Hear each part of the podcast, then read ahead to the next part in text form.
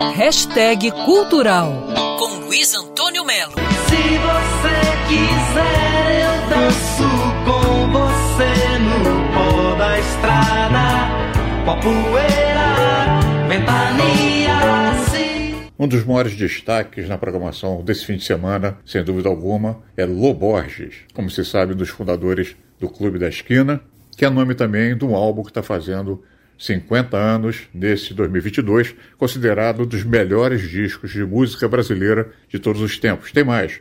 Loborges está fazendo 70 anos e mais ainda. Loborges está comemorando os 50 anos também do seu icônico álbum Disco do Tênis. Essas comemorações todas vão ser feitas no Teatro Rival Refit nesta sexta e sábado. Tem mais ainda.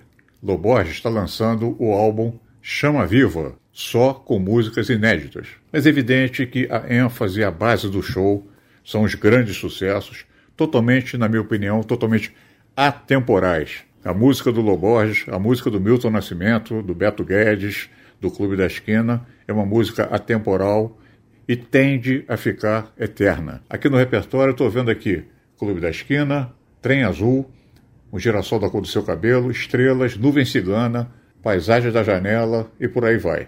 Destaques do álbum novo, Chama Viva. Participação especial de Milton Nascimento em Veleiro, de Beto Guedes em Primeira Lição e Paulinho Mosca Fica no Ar. É um show do tamanho do Loborges, ou seja, é um show gigantesco. Nesta sexta e sábado, Teatro Rival, Refit, centro da cidade. Esse é o chamado Trem Bom. Luiz Antônio Melo para Band News FM. Quer ouvir essa coluna novamente? É só procurar nas plataformas de streaming de áudio.